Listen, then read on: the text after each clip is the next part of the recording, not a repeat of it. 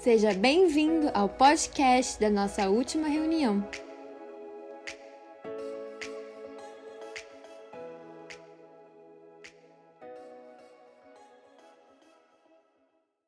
Boa noite, estou muito feliz, gente. Deus tem feito muita coisa boa. Isaías capítulo 6, a partir do verso 1, nós vamos ler juntos.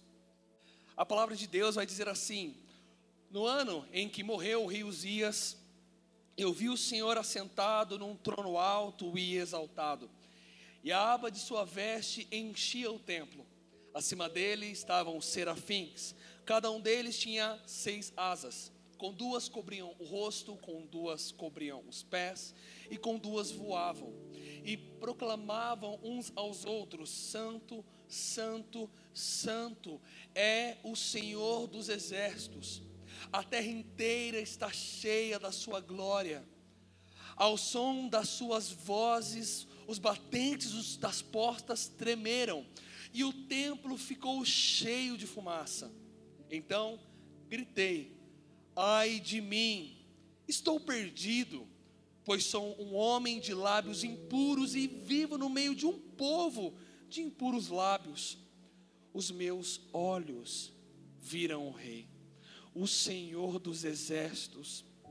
Versículo 6: Logo um dos serafins voou até mim, trazendo uma brasa viva que havia sido tirada do altar com uma tenaz.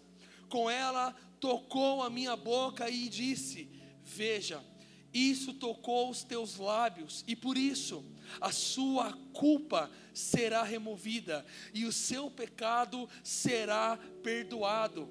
Então ouvi a voz do Senhor conclamando: Quem enviarei? Quem irá por nós? E eu respondi: Eis-me aqui, envia-me a mim.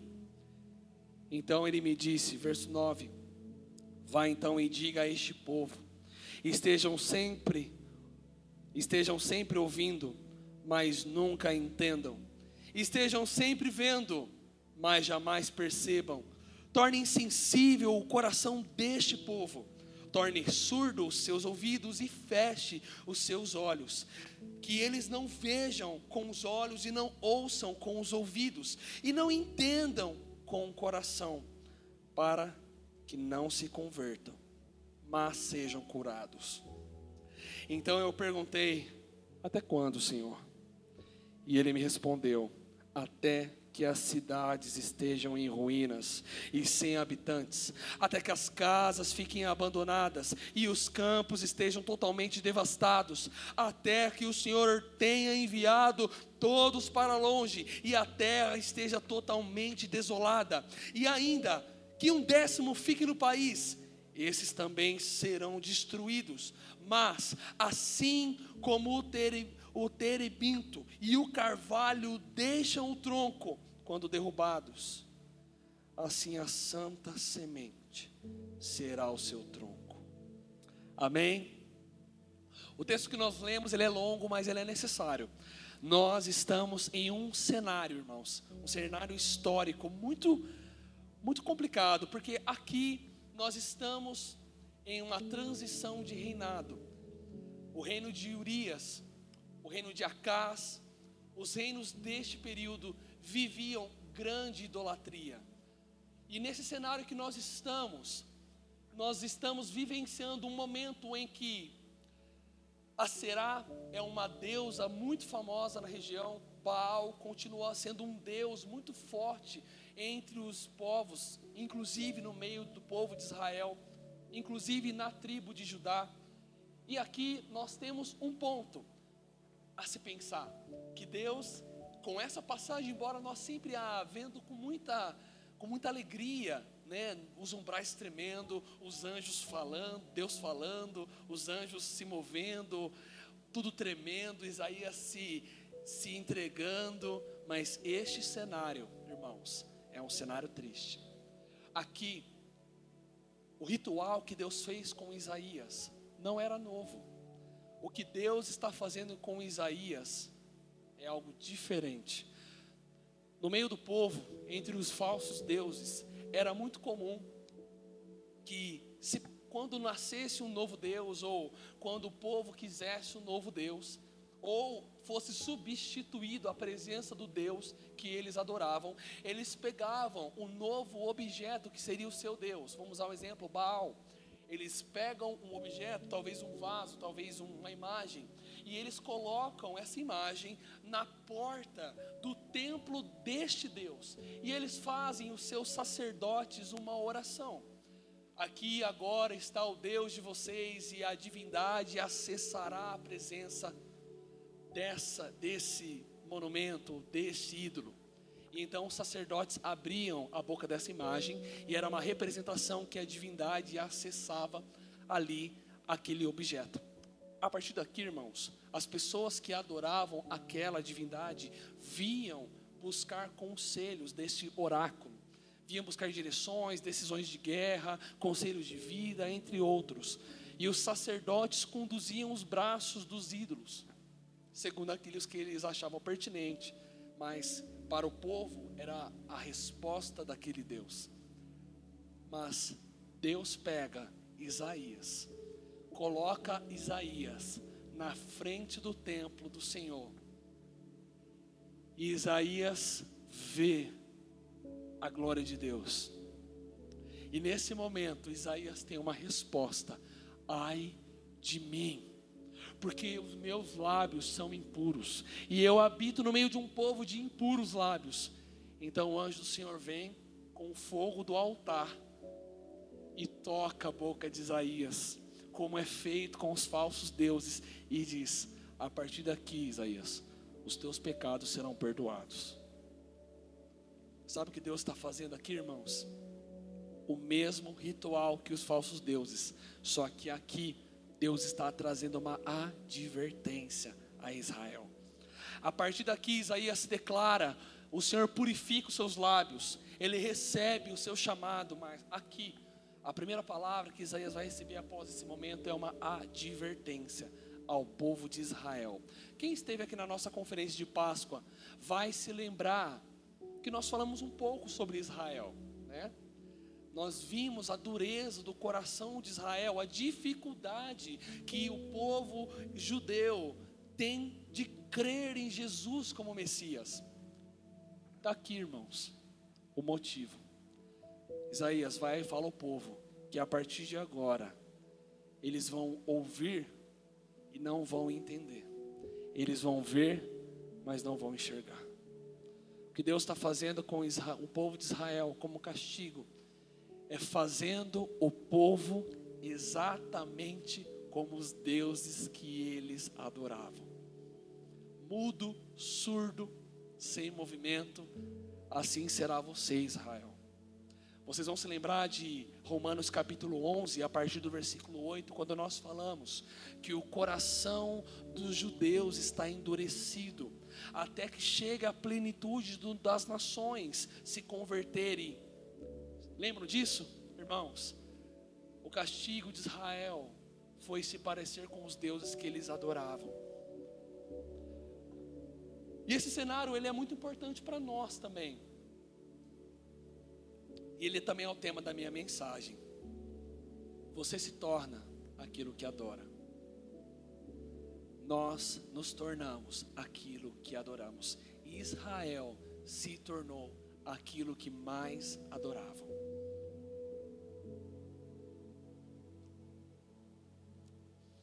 Somos aquilo que adoramos. Mas o que é idolatria? Idolatria é tudo o que o coração se apega com segurança. Idolatria é tudo aquilo que o meu e o seu coração se apega com confiança. Eu acredito nisso. Eu preciso de algo para depositar a minha confiança. Porque quando eu tenho confiança, eu tenho paz, eu tenho segurança, eu tenho certeza. E é esse o lugar que nós, como humanos, somos incapazes de conviver sem. Por toda a história, o ser humano sempre está procurando um meio de se sentir seguro. Nós colocamos portões nas nossas casas, nós viemos ao culto, nós procuramos alguma coisa para que eu tenha paz, para que eu tenha certeza do caminho que eu estou trilhando, para que eu tenha direção para a minha vida. Israel também tinha essa mesma intenção. Mas irmãos, castigo que Deus deu para Israel, ele é muito duro. O salmista Davi, ele vai lembrar a gente já no quarto livro dos Salmos, ele vai dizer assim, Salmo 115, versículo 11: Tornem-se semelhante a eles, ídolos, aqueles que fazem e com todos eles que nele confiam. Davi já está nessa cena de ver o povo de Israel com o coração endurecido. E continua que Deus de fato endureceria o coração do povo por eles buscarem outros deuses e não o Deus Altíssimo. Mas ele continua também.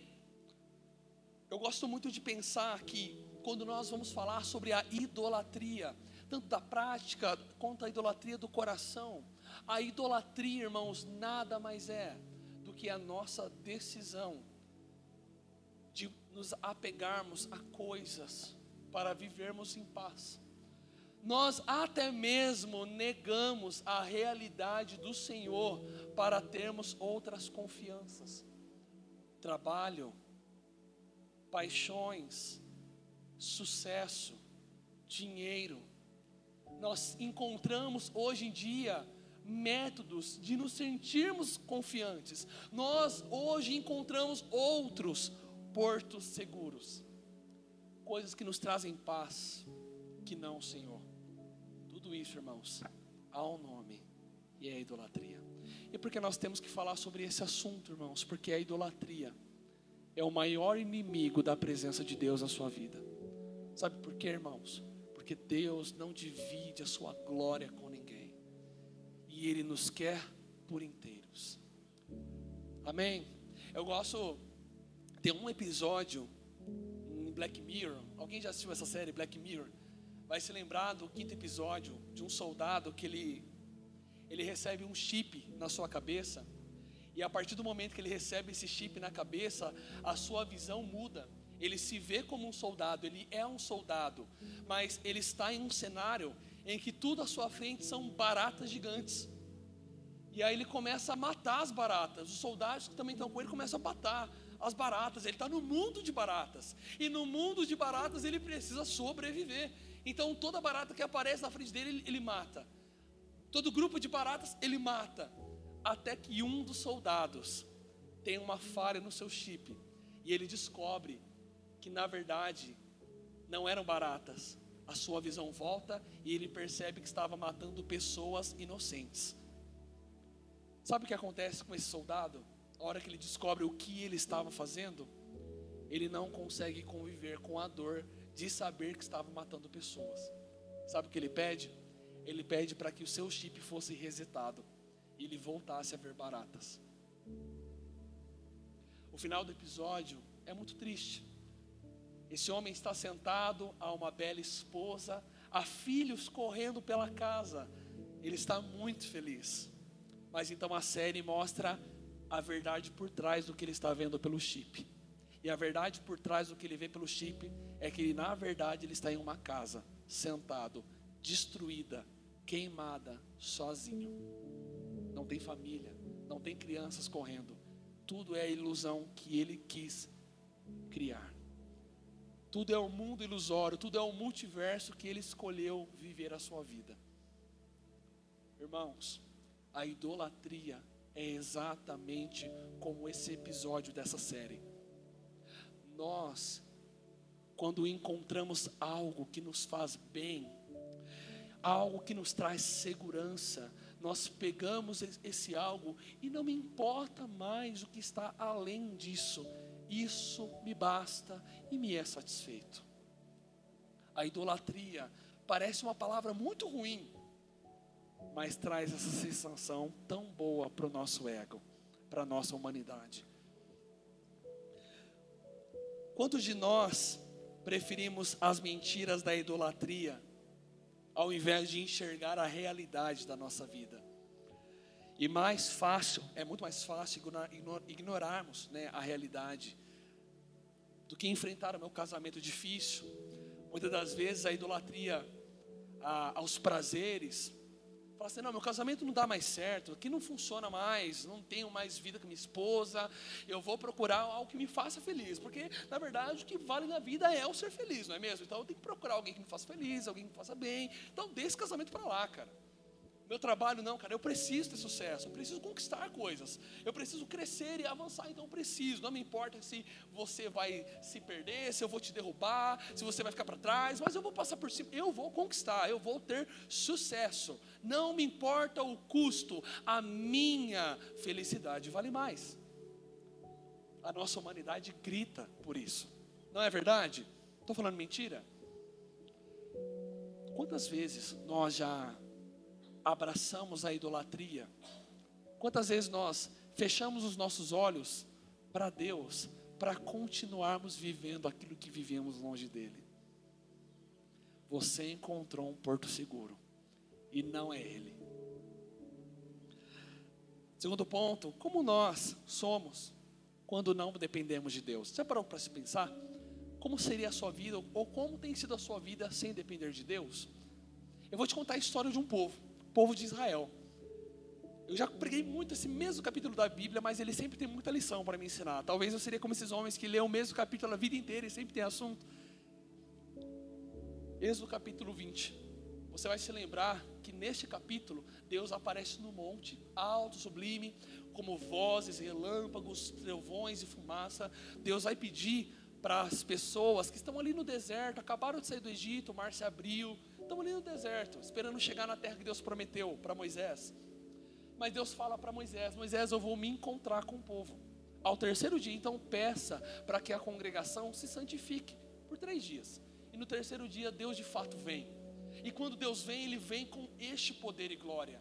Ele vem como vozes de trovões, como fumaça, ele treme o monte. E o povo tem medo.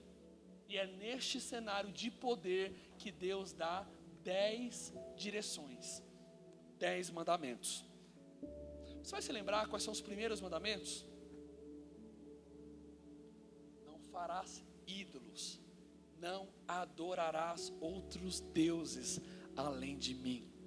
Deus começa indo contra a idolatria. Deus começa falando com o seu povo, ele poderia começar falando: me ame mais, seja meu amigo. Mas Deus precisa derrubar coisas antes ele começa dizendo a um povo idólatra do Egito: Não tenha outros deuses além de ti. Sabe o que vai acontecer 12 capítulos para frente, irmãos? Vou ler para vocês. O povo, ao ver que Moisés demorava ali no monte falando com Deus, Êxodo capítulo 32, juntou-se ao redor de Arão e lhe disse: Venha, venha Arão, faça para nós deuses que nos conduzam, pois este Moisés, o homem que nos tirou do Egito, não sabemos nem o que lhe aconteceu. Versículo 2: Então lhe respondeu Arão: Tirem seus brincos de ouro de suas mulheres, e os seus filhos e suas filhas tragam-nos para mim. Todos tiraram seus brincos de ouro e levaram a Arão. Ele os recebeu e os fundiu, transformando-nos num ídolo, que modelou com a ferramenta própria dando-lhes a forma de um bezerro.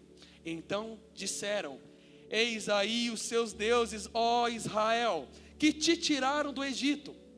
Vendo isso, Arão edificou um altar àquele bezerro e anunciou: Amanhã haverá uma festa dedicada ao Senhor. Na manhã seguinte, ofereceram holocaustos e sacrifícios de comunhão.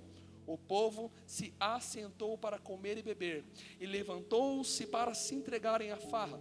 Então o Senhor disse a Moisés: Moisés, agora desce, porque o seu povo que você tirou do Egito corrompeu-se. Irmãos, há muita ponta solta que a gente identifica quando a gente lê esse texto, né? Mas a pior coisa aqui é a resposta de Deus. Moisés desce, porque o povo que você tirou do Egito acabou de se corromper. Irmãos, o povo de Israel teve como maior problema não reconhecer que foi Deus que os tirou. Moisés, aquele Moisés, não, que nos tirou do Egito, está lá e não volta. Faz deuses para nós adorarmos, Arão. A segunda parte terrível disso saber que Arão tinha a ferramenta própria para fazer um ídolo. Quem trabalha com fundição ali atrás, nosso jovem, vai saber que necessário moldes para isso. Né? Havia uma ferramenta própria para fazer ídolos no meio do povo.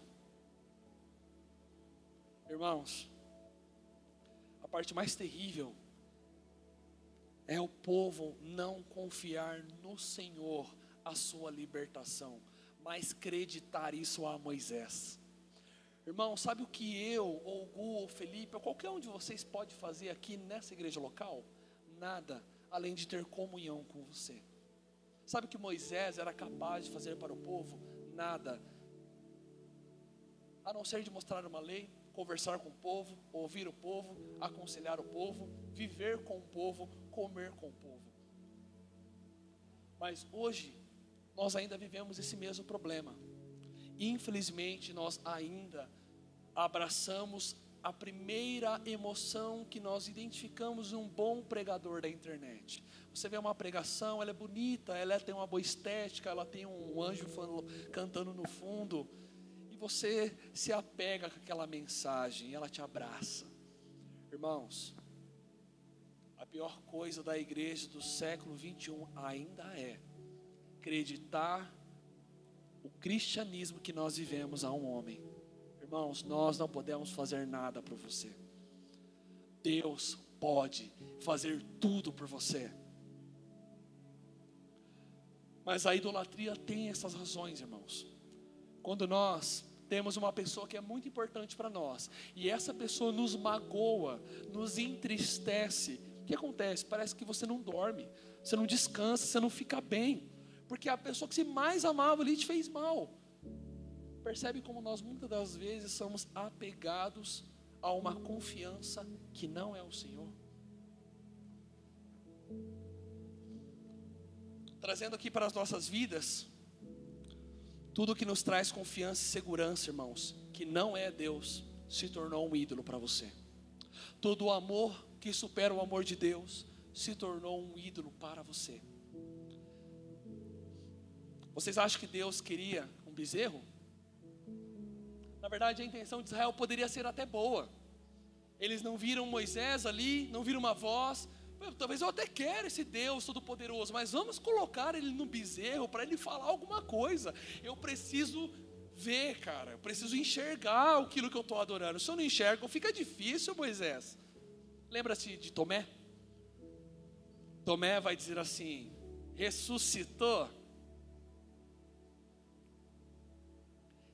A hora que Jesus vê Tomé, Deus fala: toca aqui, Tomé. Fiquei sabendo que você não creu. Irmãos, a nossa humanidade se desespera quando não vê. Quantos aqui já passaram por aquela situação? Cara, eu estou orando a Deus, mas não vejo, Deus não fala nada. Parece que Deus está em silêncio. Eu oro, oro, Deus não me responde gente quer tocar, a gente quer ver.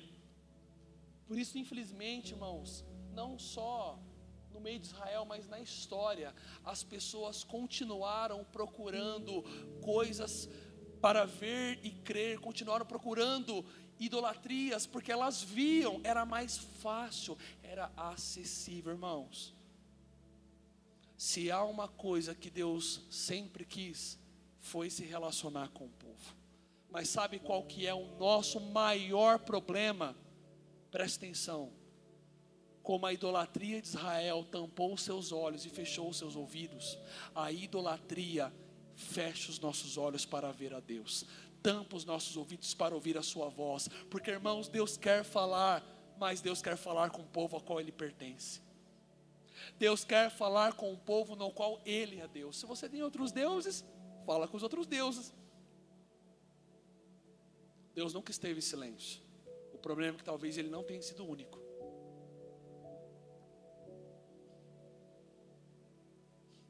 Deus não queria ser representado por um bezerro, ele queria ser representado no seu povo.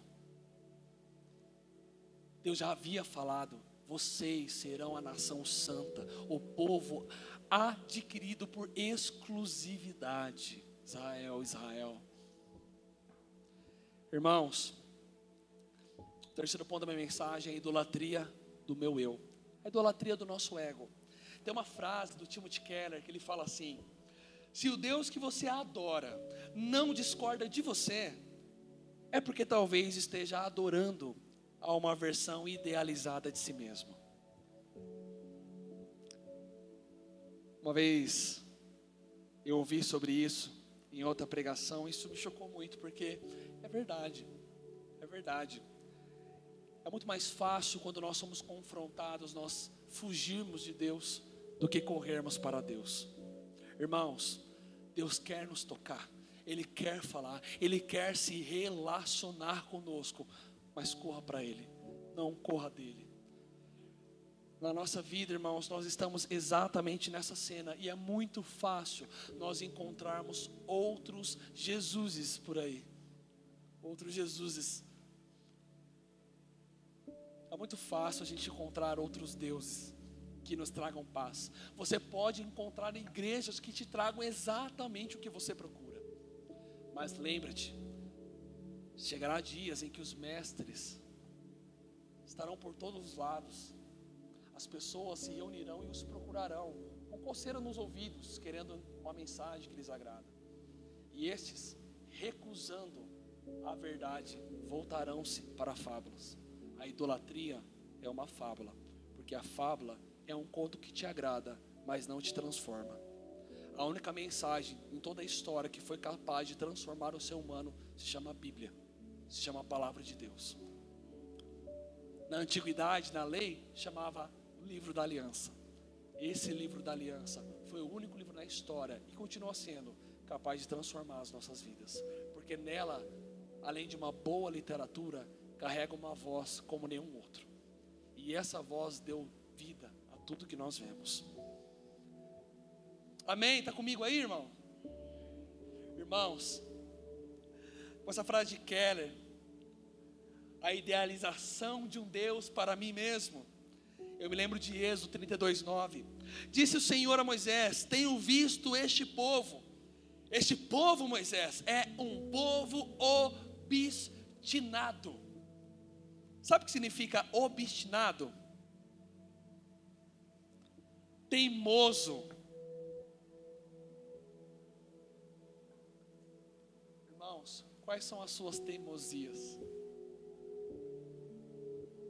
A nossa teimosia com Deus é o reflexo da nossa dificuldade de abrir mão do que nos traz segurança para encararmos uma vida com Deus e de confiança. Sabe o que nós fazemos, irmãos? Nós nos apegamos àquilo que nos traz segurança. E quando Deus me coloca em xeque, você é teimoso. Quantas vezes você já teimou com Deus? Deus, o Senhor está falando assim. Meu Deus, abre aquela porta de emprego para mim. Se o Senhor abrir a porta de emprego, meu fulano, meu vizinho aqui vai respirar do meu lado. Respirou aqui. Se for do Senhor mesmo, alguém vai passar no sinal vermelho, alguém, alguém vai pisar aqui no meu pé, meu pé está aqui assim, ó. Se for do Senhor mesmo, eu vou fazer alguma coisa hoje. Você vai passar alguém de camiseta preta. Tem uns cinco na minha igreja que só vem de preto. Eu vou ver uma pessoa de preto hoje. Vocês percebem como nós criamos a nossa resposta? Quantas respostas você já criou e chamou de voz de Deus? Irmãos, eu já criei várias vozes de Deus e chamei como voz do Senhor. Porque na nossa humanidade não nos cabe confiança, nós queremos ver e apalpar. E quando não vemos e Deus é contra, nós temos duas opções. A primeira opção é se render. A segunda opção é se rebelar e ir embora. Jeremias capítulo 2 narra a resposta de Israel: Israel, você cometeu dois pecados. O primeiro, vocês me abandonaram. E segundo, vocês negaram a fonte de águas vivas e criaram para vocês poços, fontes rotas, fontes que não seguram águas.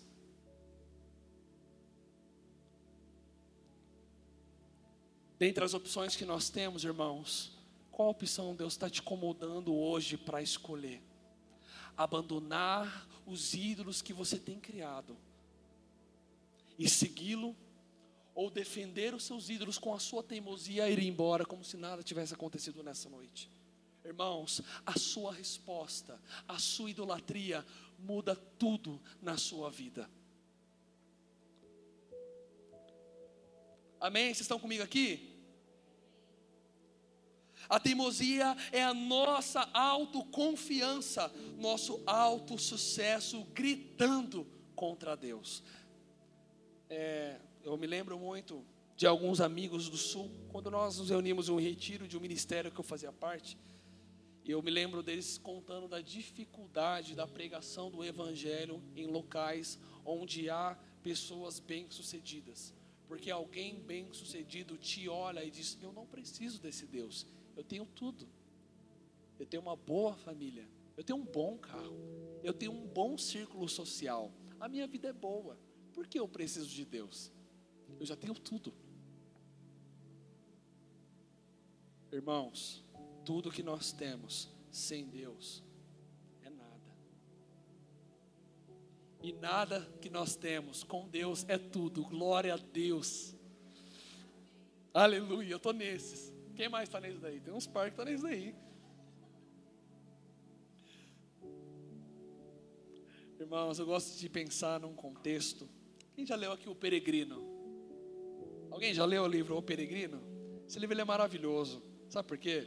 O Peregrino narra uma historinha boa demais. Na historinha que o Peregrino narra, tem dois personagens. O primeiro é o cristão e o segundo é o fiel. Dois personagens, cristão e fiel.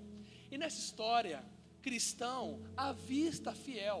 Ele fala: Ei, fiel, fiel, espere por mim, eu quero caminhar essa jornada com você. E fiel continua andando.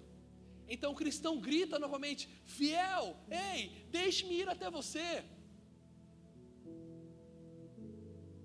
Espera por mim, fiel. Então, fiel, sem titubear, fala para cristão: A jornada que eu escolhi, eu não posso parar cristão entra em choque e aperta o passo e vai atrás do fiel. E não somente chega no fiel, como ultrapassa fiel na jornada. Aí ele olha para trás com aquela risadinha, é, não me esperou. Sabe o que acontece? A hora que o cristão vira para frente, ele cai num buraco. E a única pessoa que pode tirar cristão do buraco é o fiel. Sabe o que fiel faz? Sem parar. Fiel o retira do buraco e o traz de volta à jornada. Ele fala assim: ó, nunca teve a ver com a sua pressa, sempre teve a ver com a sua constância na jornada. Irmãos, nós vamos ser tentados a criar ídolos. A minha esposa pode se tornar o meu maior ídolo. Na minha rotina eu me preocupo muito com várias coisas, me preocupo com as minhas finanças, me preocupo em fazê-la bem, me preocupo em estar, ser um bom marido. Mas irmãos, se a minha preocupação, por exemplo, com o meu cônjuge, for maior do que a minha preocupação com Deus, eu tenho um problema. Eu não estou falando nem da obra, não estou falando da igreja, mas se o meu cônjuge, por exemplo, tem mais o meu coração do que Deus, nós dois temos um problema. Se a minha família tem a mim por inteiro, mas Deus não tem nada de mim, a minha família inteira tem um grande problema. Porque não tem a ver com o tempo, tem a ver com o coração. Não tem a ver com o compromisso, tem a ver a quem, com quem, ou melhor, a quem eu pertenço. Amém? Terceiro ponto dessa mensagem, estamos caminhando para o final. Os falsos deuses de hoje. Quer saber quais são os maiores? Fiz aqui uma enquete, raízes, descobri os maiores deuses bestes de 2022, a nova playlist da idolatria. Brincadeira, gente, fui demais. Leia comigo Mateus capítulo 15, abre tua Bíblia aí, ou projeta para gente, por favor. Mateus capítulo 15, está todo mundo comigo aqui? Mateus capítulo 15, a partir do verso 7 ao 9. Vai dizer assim: Hipócritas, bem profetizou Isaías acerca de vós, dizendo: Este povo me honra com os lábios, mas o seu coração está longe de mim. Em vão me adoram. Com seus ensinamentos não passam de regras ensinadas por homens.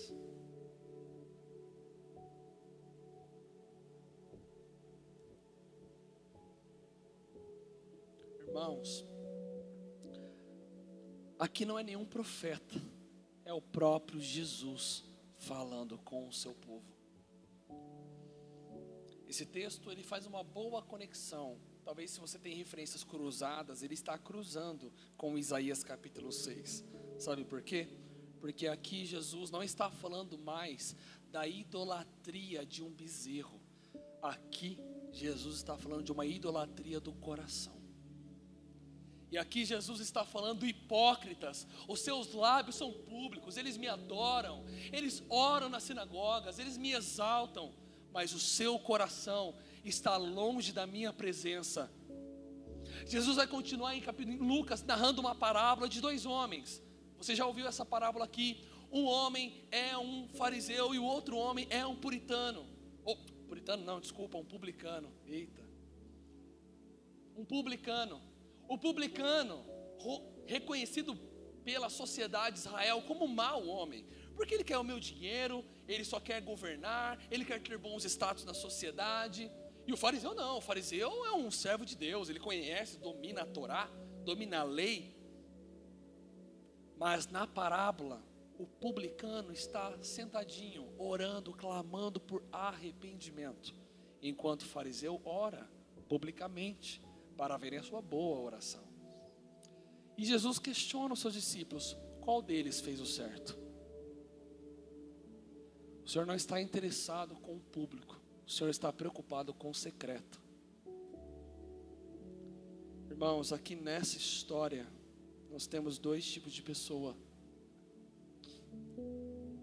Eu, o Gabriel falou comigo sobre uma história alguns dias atrás nessa história ela narrava duas, duas pessoas, um príncipe e um bêbado. O bêbado foi questionado, cara, por que você bebe tanto? Aí ele falou assim, eu bebo para eu tenho vergonha. Ele falou, mas você tem vergonha do quê? Eu tenho vergonha de beber. Isso é um sinônimo da nossa vida, irmãos. Nós temos vergonha do nosso pecado e continuamos pecar porque estamos envergonhados do pecado que estamos cometendo. É assim que as coisas funcionam.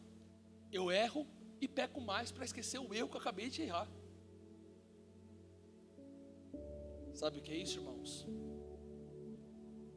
Os ídolos não conseguem te livrar para sempre dos seus problemas. Eles sempre deverão ser consultados. Você e eu sempre viveremos a mesma vida enquanto dependermos de um esposo, de uma esposa, de um filho, de uma filha, de um trabalho bem-sucedido, de conquistas materiais. A nossa vida sempre será um ciclo vicioso de precisar e esquecer, como esse bêbado. Eu trabalho para esquecer que eu sofro, e eu sofro para esquecer que eu trabalho. Aí eu faço mais. A nossa vida pode ser um ciclo vicioso que diz uma coisa: socorro, socorro, socorro. Irmãos, mas nessa noite eu quero te apresentar alguém. Josué Irion, ele conta uma história. Hoje eu estou só, só das historinhas, hein? Mas ela está edificando a nossa fé. Josué Irion, ele vai pregar na China. Ele conta uma história de um templo, de um Deus que era servido ali. E Josué, um bom pentecostal, assembleiano, entra onde? Onde os sacerdotes desse templo ficavam, obviamente, né, com ousadia e autoridade que aquele jovem tinha. Ele entra no santíssimo lugar dos sacerdotes daquele Deus que era servido no templo na China. E a hora que ele entra naquele templo, ele encontra um sacerdote que servia aquele Deus há 18 anos. E aí Josué Erion vai até ele e fala assim: Ei, cara, quanto tempo você vai estar aqui? Ele falou: Você não pode entrar aqui, você não pode entrar aqui. Ele falou: Eu posso sim, sou servo do Deus Altíssimo, todo milindroso. E ele faz uma indagação para ele: quanto tempo faz estar aqui? 18 anos. Nesses 18 anos que você está aqui, o seu Deus já abriu os olhos para você? Ele falou: não, não, não, ele não faz isso. Então você tem um Deus cego. Nesses 18 anos, seu Deus já abriu os ouvidos para ouvir as suas orações? Não, não, meu Deus não é assim. Então você tem um Deus surdo. Nesses 18 anos, Deus foi até você, ele te encontrou? Não, não, não. Então você tem um Deus manco. Nesses 18 anos, o seu Deus já te abraçou? Não. Então talvez você tenha um Deus mirrado. Então quer dizer que você está há 18 anos servindo a um Deus surdo, cego, manco. Mas eu quero te apresentar aqui agora o Deus que cura o cego, que faz o cego ver, que faz o paralítico andar, que faz o surdo ouvir. Esse nome é Jesus de Nazaré. Ele começa a pregar aquele homem por 20 minutos. Irmão, sabe qual é a resposta dele? O sacerdote tira suas vestes e joga na frente do seu Deus e diz: Eu não te adoro mais. Mas irmãos, sabe qual que essa história me recorda? Quanto tempo nós somos capazes de adorar a coisas por anos sem perceber? Será que o seu trabalho não se tornou o seu ídolo? Será que a promoção, o sucesso não se tornou um ídolo para você? Será que ter uma família não se tornou um Deus para você? Será que seu sofrimento não se tornou o seu Deus, o seu lugar, abrigo, escondido, onde ninguém te vê? Até o nosso sofrimento pode se tornar o nosso ídolo. Até a nossa solidão pode se tornar a nossa idolatria. Mas eu quero te lembrar de uma frase coração do homem é uma fábrica de ídolos. João Calvino disse isso há muito tempo atrás. Keller traz uma outra reflexão. Nossos amores mostram aquilo em que de fato cremos, não naquilo que dizemos crer. As pessoas, portanto, mudam, não quando mudam simplesmente seu pensamento, mas quando mudam o objeto do seu amor.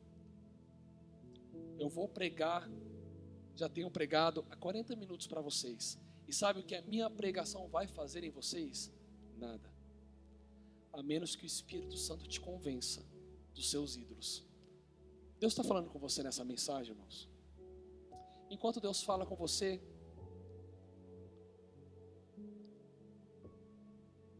qual tem sido o objeto do seu amor hoje? O Gustavo conta sempre, acho que o Gustavo contou uma história aqui. Eu te expus em uma outra igreja, Gu contei sua história.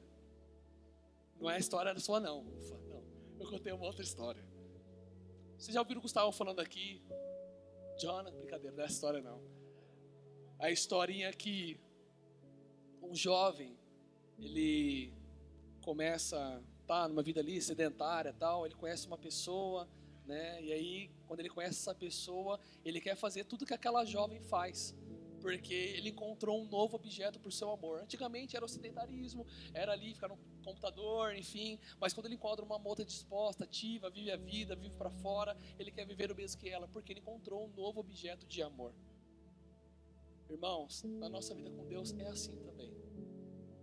Nós vamos estar mergulhados na nossa vida, na nossa conquista em querer em conquistar somente, em fazer a minha vida acontecer, e querer as minhas coisas, em vencer, e vir à igreja para pegar para eu vencer, e conquistar para eu ter, para eu obter, para eu viver, para eu, eu crescer sempre vai ser esse ciclo vicioso, até que Deus mude o objeto do seu amor.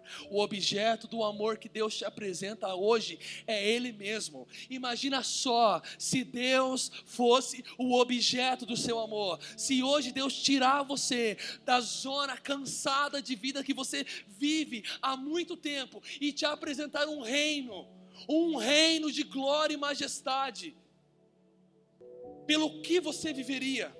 João, na ilha de Pátimos, preso, viu coisas que ele vai dizer que são incompreensíveis. Se você visse tudo que João viu, você viveria a vida que você vive hoje? Quando Paulo cita de um homem que ficou por 14 anos no deserto, mas foi levado ao terceiro céu e viu coisas que são incompreensíveis aos olhos humanos, Você acha que se Deus te elevasse à glória aonde Ele está, a sua habitação e te trouxesse de volta aqui para essa igreja americana, a sua vida seria como ela é hoje? Se o Senhor entrasse hoje no teu quarto e falasse pessoalmente como você, como ele fez naquele filme A Cabana, já assistiu A Cabana? Imagina se Deus fizesse aquilo com você. Um final de semana só você e ele. Você tiraria muitas dúvidas, perguntaria muitas coisas. Você talvez até mesmo choraria. Ele falaria também muitas coisas com você. A sua vida continua sendo a mesma? Então por que ela não é hoje? Porque nos falta fé, nos falta confiança.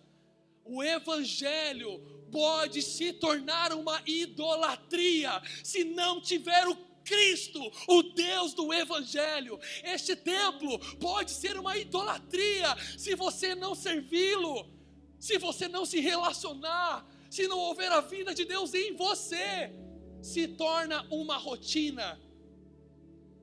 Vir aqui para ter uma resposta de Deus é como os oráculos que Israel buscava para ter uma direção. Deus não quer te dar uma direção. Deus não quer ser um oráculo. Deus quer ser seu amigo. Deus não morreu no madeiro para nos dar uma boa, um bom conselho. Ele morreu no madeiro para restaurar a intimidade. Nenhum Deus ofereceu sacrifício, mas Cristo ofereceu. Nenhum Deus te oferece intimidade, mas Deus morre para te dar intimidade. Nenhum Deus faz o que o nosso Deus fez, porque Ele é, Ele sempre foi e Ele ainda nos ama, mesmo o nosso coração sendo uma fábrica de ídolos. Que Deus faria isso por você? Que Deus te amaria sendo traído? A diferença de Deus para todos os outros é que Ele tem um plano. E esse plano te envolve. Irmãos, você e eu podemos correr de Deus, fugir da presença, fugir de um relacionamento, irmãos. Eu posso fugir para os meus ídolos, sabe o que vai acontecer? Deus sempre vai me achar. Na minha última pregação eu falei aqui sobre quando a arca da presença esteve entre os filisteus. Vocês se lembram? O que, Deus fez? Deus derrubou Dagon. Deus estava aqui. Dagon caído no chão. No outro dia, Deus continuou aqui na presença, na, na arca. No outro dia, Dagon não tinha cabeça, Dagon não tinha braços. Deus não precisa de defesa diante de outros deuses. Coloque o Senhor entre a sua idolatria e veja se sobra alguma coisa. Não sobra, irmãos, não sobra. Se Deus hoje for o seu objeto de adoração e vida, tudo muda, irmãos. Talvez o teu emprego continue o mesmo, talvez o seu esposo continue roncando. Talvez o teu financeiro não seja transformado. Mas irmãos, dentro de você nunca mais haverá um grito por socorro. Dentro de você haverá uma fonte inesgotável de vida e vida em abundância. Ele não promete uma vida próspera, talvez teremos, e Ele só nos dará a seus filhos se tivermos um coração certo. Talvez tenhamos tudo o que sonhamos, mas irmãos, Ele quer ser tudo que nós sonhamos. Vocês estão entendendo? Deus quer restaurar o imago Dei. Gênesis capítulo 1, versículo 26. Façamos o homem a nossa imagem e semelhança, irmãos. Como mesmo Jesus dirá: Bem-aventurados são os vossos olhos, porque enxergam, e os vossos ouvidos, porque ouvem. Sabe por que Jesus está falando isso? Porque ele cegou o entendimento do seu povo pela sua idolatria. Mas ele encontrou alguém, ele encontrou alguns que ouviram, viram e creram. Irmãos, vocês se lembram de Josias? O pessoal do louvor pode vir. Vocês se lembram de Josias? Josias foi um dos últimos reis de Judá, antes que Nabucodonosor viesse e acabasse com tudo, acabasse com as casas, com os reis, com os templos, queimasse e destruísse tudo. Mas Josias, antes de Nabucodonosor vir e destruir tudo, sabe o que Josias faz? Josias era um jovem. E o sacerdote pegou Jesus e falou: Josias, você não tem mãe, você não tem pai, mas eu vou ser os dois para você. Você vai crescer na lei do Senhor, Josias. O que Deus faz com um rei que ama a Deus sobre todas as coisas? Josias, em determinado dia, ele encontra o livro da aliança dentro do templo. Estava perdido dentro do templo. Josias vai pegar o livro da aliança, que é o que nós chamamos talvez de Torá, as leis de Deus. Ele vai pegar o livro da aliança, ele vai ler. Sabe o que acontece com Josias? Isaías chora porque o povo de Israel não seguia nada daquilo. Então Josias chama todo o povo, vem todo mundo, todo mundo, chama a galera inteira, vem todo mundo no templo, se aperta aí, eu vou ficar coladinho aqui na pilastra aqui, e vem todo mundo. Sabe o que Josias faz? Irmãos, Josias, ele lê ao povo de Israel, ao povo de Judá, a lei do Senhor. Sabe o que acontece com o povo? O povo chora pela palavra de Deus. Sabe o que acontece? Josias sai de lá doido. E ele sai derrubando tudo. Ele vai no templo de Baal, destrói o templo de Baal. Ele vai nos templos dos outros deuses, destrói os templos dos outros deuses. Ele mata todos os sacerdotes desses deuses falsos que faziam essas cerimônias doidas que eu te falei. Ele mata todo mundo. Josias derruba tudo, toda idolatria que havia no meio do povo. E sabe o que ele faz depois que ele derrubou todos os ídolos de Israel? ele celebra a Páscoa.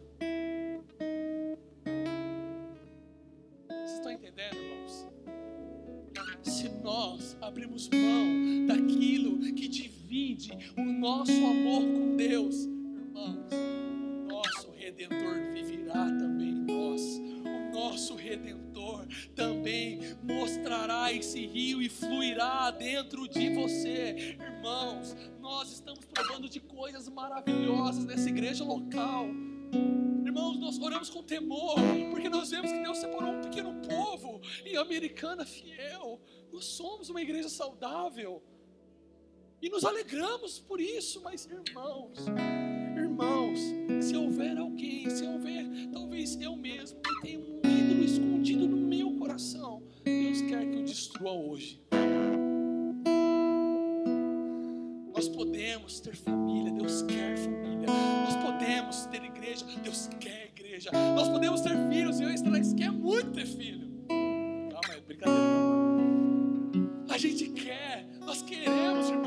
Mas eu não quero nada mais do que o meu Jesus. Eu não quero nada mais que o meu Jesus. E olha para você mesmo e veja se os seus anos aqui dentro ou em outros lugares criar um ídolo que você só precisa frequentar, você só precisa buscar uma palavra, você não precisa se relacionar, você vai embora e está tudo bem. Não é isso.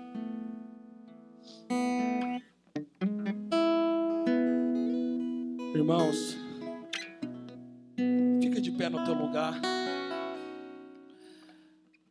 Deus está restaurando a sua imagem e semelhança. Lembra que eu falei no começo da minha pregação? Você se torna aquilo que você adora. Mas e se nós não tivermos nenhum outro Deus a não ser o Senhor? E se Ele tiver toda a minha adoração, você se torna aquilo que você adora. Paulo, sede meus imitadores, como eu também sou desse Cristo, pois ninguém vê ao Pai a não ser por mim. Felipe, você nunca vê o Pai, olhe para mim, porque quem me vê, vê ao Pai. Sabe por quê? Porque eu me torno, Felipe, aquilo que eu adoro. Eu me torno Deus que eu adoro. Eu sou, Felipe, o Deus Todo-Poderoso. Irmãos, torne nessa noite o Deus que você adora. Deus está expondo o seu caráter, os seus atributos, para que nós nos pareçamos com Ele. Irmãos, é óbvio que não seremos Deus Deus quer nos fazer íntimos de si mesmo. Deus está compartilhando o seu coração com você. Há quanto tempo você não sente a presença de Deus? Há quanto tempo você tem procurado na sua vida outros deuses, outros amores, outros objetos de amor? Irmãos, quebre deixe que o Senhor seja o objeto do seu amor. Nessa noite eu sinto o Senhor trazendo avivamento, sabia? Enquanto eu preparava essa mensagem, a palavra que queimava no meu coração era avivamento. O Senhor mesmo avivará a nossa vida com Ele. Sabe o que é avivamento? Trazer vida ao que está morto ou morrendo. Morrendo na sua vida é a sua vida de oração, é a sua vida de jejum, você nem lembra mais quando jejuou, é a palavra, você nem lembra mais quando pegou na mensagem. É o- ouvir a voz de Deus, se recorda da última vez que você ouviu a voz de Deus. O que Deus quer avivar na sua vida hoje? Fala com Deus agora, geralmente não fazemos apelo, vocês sabem. Mas nessa noite eu quero fazer um apelo.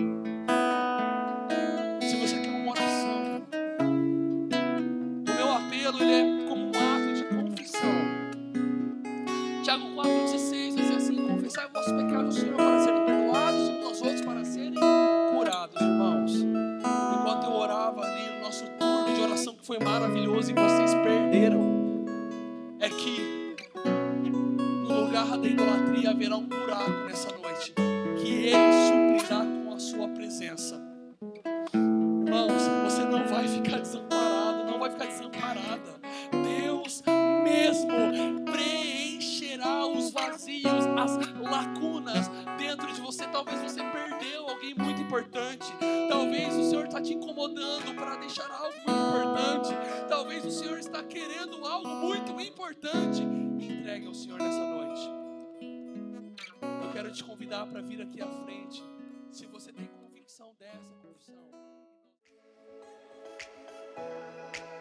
Seja bem-vindo ao podcast da nossa última reunião.